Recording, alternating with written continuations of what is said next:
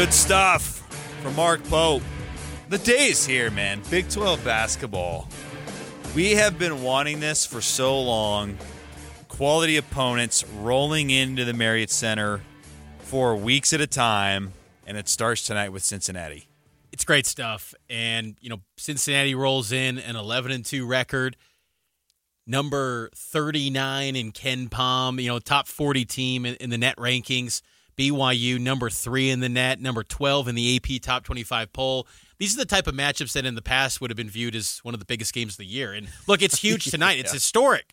But in the grand scheme of what you're going to see at home the rest of the way, it might be on the back half of, of opponents. But I mean, the stage is going to be amazing. And Cincinnati head coach Wes Miller discussed this week about what he's expecting in his first visit to Provo. I've heard the environment is out of this world. Had never been there, haven't experienced it, but everybody says it's one of the most underrated venues in college basketball. That's definitely true. However, this morning, something concerned me about the environment going forward. In fact, it's officially becoming a, a concern for me all year long.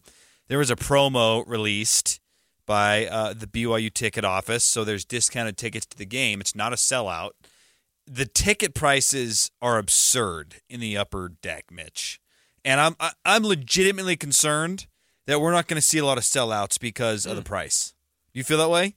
You know, I didn't think of it that way, but you know that is worrisome because what the price sixty dollars for the upper deck, and the the promo right now is half off, yeah. right? So even thirty, yeah, thirty bucks. I I mean, I remember as a kid getting into some of those upper bowl tickets for five bucks, a dollar sometimes when they were one and twenty five. I mean, they, they, were, they were terrible. it was like get in here for a quarter.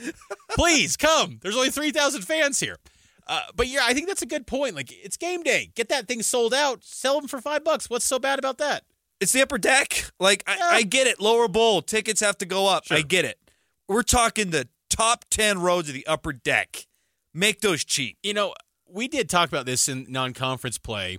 One of the fears with the new, you know, ticketing structure in the Marriott Center is that you might get a little more corporate feel. I think it's going to be still be hostile, and, and fans are going to be rocking that are in that. But not Gonzaga tonight. level at this current pace. But yeah, you, you do want a capacity filled to the brim. Students are still kind of trickling in, so that that's a component here too. For sure, for sure. Um, but you know, I th- I think there'll still be sellouts. I mean, there there's so much demand, but tonight you hope they hopefully they, they can just slash it even more and let fans get into that building. Yep. All right, got to take a break on the other side.